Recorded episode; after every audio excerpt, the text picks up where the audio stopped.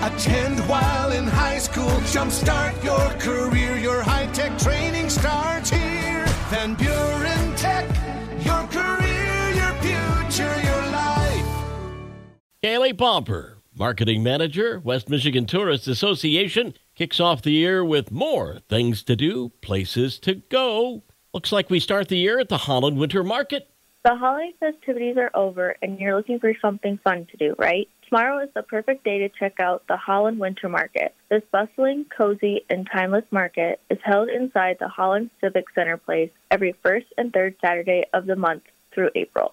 It may be cold outside, but inside, 25 different vendors are waiting to fill your pantry with wholesome, fresh produce.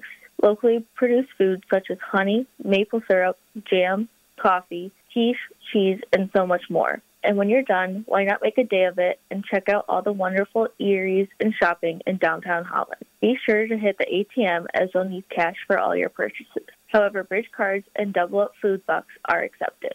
Just up the road, the Grand Rapids Public Museum. Maybe it's been a while since you visited this incredible treasure in the heart of downtown Grand Rapids, but you could fill your long winter days with loads of inspiration and discovery with all the amazing things to see and do here. Take the planetarium, for instance. Under Starlit Skies or the Living World show, Let It Snow, are ongoing right now. But next weekend, Thursday the 11th and Friday the 12th, concerts under the stars will be happening again.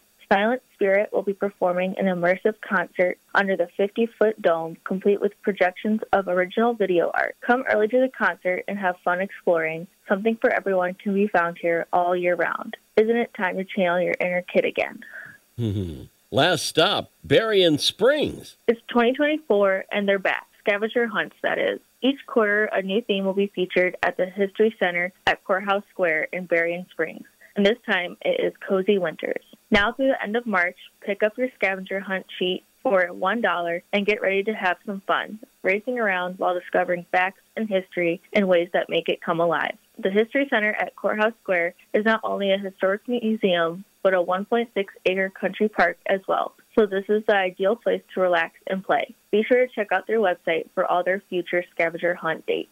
Oh, I just love that idea. All you need to know you can find at WMTA.org, the website for the West Michigan Tourist Association. You'll also find them on Facebook. I can still say Happy New Year. Happy New Year. Kaylie Pomper, Marketing Manager for the West Michigan Tourist Association, with this week's Things to Do, Places to Go on Cozy Podcast at WCSY.com.